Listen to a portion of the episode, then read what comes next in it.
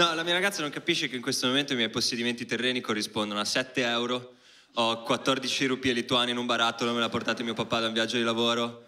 Ho una scatola di ghiaccioli a limone in freezer, ne ho già mangiati due.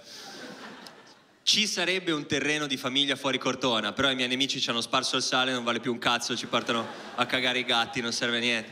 E ho bisogno di qualcuno che si prenda cura di me, amici. Io ho la costituzione di un orfano vittoriano, cioè...